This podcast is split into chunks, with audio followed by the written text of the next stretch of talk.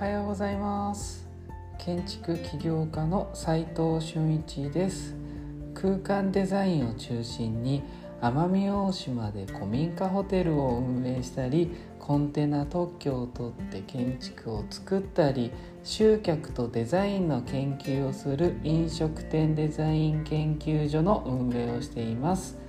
この放送では最前線で働く建築家やインテリアデザイナーのリアルな設計現場での学びを共有していきます。実務に直結する情報を提供できるように心がけていきます。今日は自分の価値を感じるのは信頼されている数なのかという僕が最近ですね東京と奄美大島を行ったり来たりしているんですけどそこでの気づいた学びを共有していきたいと思いますでねちょっとね脱線しちゃうんですけれども、えー、昨日えー、この放送を聞いてくださっているリスナーさんがですね、えー、奄美大島で工事をね僕がしている時に訪ねてきてくれたんです。えめちゃくちゃ嬉しいんですよねこういうのって。でついつい立ち話しちゃってしかもねその方って大工さんだったので是非一緒に仕事をとこう思わず勧誘しちゃったんですけど、えー、まあ、実際ね、えー、この工事をしている佐仁集落にご実家があるようで、えー、現場のねすぐ近くなんですよ。こんなことってあります？普通ないっすよね、えびっくりしちゃって。うん。この放送って、えー、僕がね一方的に話しているだけなんでこういった反応があるとね本当にね役立ってんだなと実感してまあ頑張ろうって思えるきっかけをねくれたんでねとてもね嬉しかったです。ありがとうございます、えー、今聞いているあなたもコメントでも何でもいいので、えー、いただけるとえー、もっと質の良い、えー、学べるネタを頑張ってね提供しようと、えー、モチベーションが上がりますので応援お願いします。で、え本題に入りたいと思います。え今日の、えまあ、自分の価値を感じられる時ってことですよね。え僕がね若い頃はなるべくこう、まあ、自分の話しないとちょっとわ、えー、からないんで、え僕はね有名なね建築とかインテリアデザインを作りたいと携わりたいと思ってね大手ゼネコンや有名建築家のもとにねどうやったら就職できるのかなって考えて、ね、それをね、まあ、そのまま実行してきたんですけれどもこれってねうん地方から東京に上京するといった時も同じような感覚なのかもなと思ったんです。僕東京なんで出身が。で、えー、奄美大島の学生さんと話していてなんで東京に行きたいと思うのかなとか、え、何をやりに行くのかなとか、まあ、そもそもこんな綺麗な海があるのに出ていくんだっていうね、えー、質問を投げかけることって結構あるんですけれどもでもね学生のねさんの答えっていうのはうん、例えば、え大学がねないからとか東京にはねいろんなね学べる場所があったり情報とかね遊べる場所ももちろんそうなんですけどあるからとかまあそれはそれはまあまあその通りだよなということは多いんですけどメディアやネットから来る情報と今の現状が異なるとまああっちにはねもっといいものがいい情報いい仕事いい学びがあるかもなと想像してよし東京行くぞとかよし福岡行くぞとかってなるのかもしれませんよね。で僕ならねみんなが知っている建築有名な建築物を作ればねもっと違う世界が見えるはずって言ったことを思ってはかかりし頃にねガンガンこう言ったのと一緒かもしれませんよね。でもね僕のようにねこう就職して、まあ、独立をして、えー、東京というねたくさんの多くな人とね、まあ、競ってですよね仕事をしていくっていうのはねなかなか大変なことなんですよね。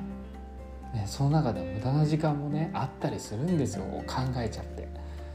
だって結局ね周りの人よりも仕事のクオリティが高くってより早く出せてってなると仕事できるねってこう上司やねクライアントからの信頼をこうね勝ち取ってそれを積み重ねて積み重ねて自分の価値をね自分自身で感じ取っているのかもしれなかったんですよねって思うんです今思うと。でこれって結構しんどくないですか？実際。で年を重ねるとですねもちろんね思考回路も鈍くなるし体も若い時よりもね動きが遅くなるし、まあ、実際僕今ねちょっとぎっくり腰気味なんですけど、まあ、こんな感じになっちゃうんですよ。でそのままプレイヤーとしてですね続けていくとね自分より若くてね仕事できる人は必ず出てくると思うんですよね。そしたらねいずれは仕事できる人僕がね仕事できるって言われてる人からできない人へねこうスイッチしていくのかもしれないなと思ったんです。まあそれは人によってね努力で、まあ、それがねもう40できちゃう人もいれば60かもしれないし70までずっとねプレイヤーでいける人もいるかもしれませんけど、まあ、それはね人それぞれだと思いますけどね。でねあとねこう信頼されるって意味では仕事だけじゃなくってご近所さんからの信頼されることもね東京ではあんまないんですよ実際。まあ、そもそもねご近所さんとか、まあ、ちょっと顔すれ違う人ぐらいの人とかもあんまいないんですよね人が多すぎて。すれ違った人もね挨拶しないっすよね皆さん東京にいる人は。まあ都市部ですよね東京と言わず人が多い町にいる方々はね結構ありますよね地方都市も。人がね多いせいか分かんない。まあ多いからですよね。人と人がねこうつながりがね結構薄いんですよ、あ、んだけ人がとすれ違ってればね挨拶してたら大変なんですけどでも今ね奄美大島の佐仁集落っていうところにいるんですけれどもここではまあ多分200人ぐらいしかいないんじゃないかな。100世帯ぐらいですかね。だから初めてでもね必ず挨拶はするし立ち話もするわけですよ。普段ねそもそも人とすれ違わないですからねここの集落では。だからねちょっと困ってるなーって困ってそうだなって思った人がいたらねやっぱりね助けようって思ったりするわけですよ。人がね少なくて助ける人が多分ね自分しかいないんだろうなって思っちゃいますからね。で何かね手伝ったりお話の相手とかでもいいんですよ。おばあちゃんとか多いんでおじいちゃんも多いんで。それだけでね結構喜ばれたりするもんなんですよ。でねするとね、えー、お魚とかね釣ってきたお魚とか貝とか、えー、畑のね野菜とか多く取れればご近所さんに持って行って玄関にポンと置いていくわけですよでねまあさらにね僕がここ来てやっぱ噂が流れて、まあ、家にね結構こう家を見にね訪ねてきたりするんですよね。でね人がたくさんいる東京よりねよっぽどね人と触れ合うわけなんですよ。若い人がねいないから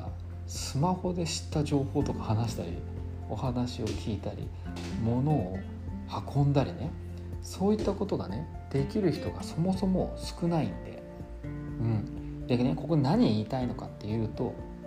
特殊能力、まあ、専門的な知識ですよね。がなくったってみんなに必要とされるわけなんですよ。だから東京の学生さんとねお話ししていて今のね自分には何もできないとかもっとね勉強してからじゃないととかよくね尻込みしてる人が多いんですけど十分にね能力値があってもうそうもう今現時点で何かしら能力あるわけですよ。若ければ体動くわけですよ、うん、スマホ持っていれば情報がすごい入るわけですよ。奄美大島でね必要とされる人がね東京にはめちゃくちゃたくさんいると思うんですよね。で多分全員なのかもしれないですけどね。ほぼ。言い過ぎかもしれないですけど。しかも若い人がねこういないってことはねこう誰かと競うことも少ないんですよ。いないから。若い人って言ってもねここの集落って70から90の人がめちゃくちゃ多いんで60代以下はみんな若い人かもしれないですけどね。体動くんで。まあそうは言ってもこっちの7080めっちゃ元気っすけどね。